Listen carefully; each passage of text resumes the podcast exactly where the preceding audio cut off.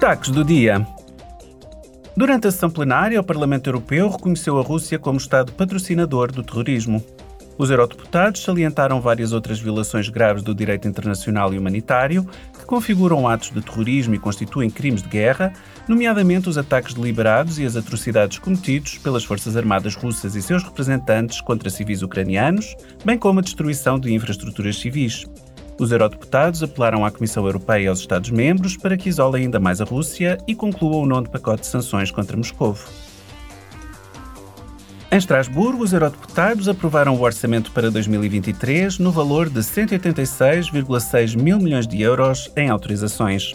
O texto foi promulgado pela Presidente do Parlamento Europeu, Roberta Metsola.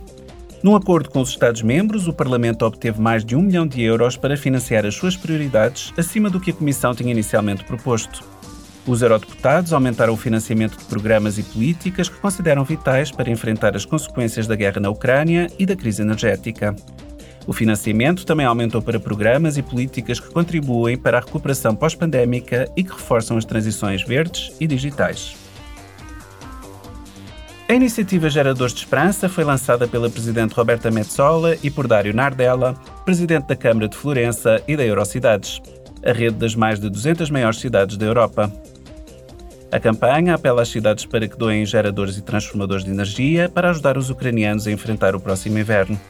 Mais de metade da rede de eletricidade da Ucrânia foi danificada ou destruída devido à guerra da Rússia contra a Ucrânia e os seus ataques às infraestruturas civis, que deixaram milhões de pessoas sem eletricidade.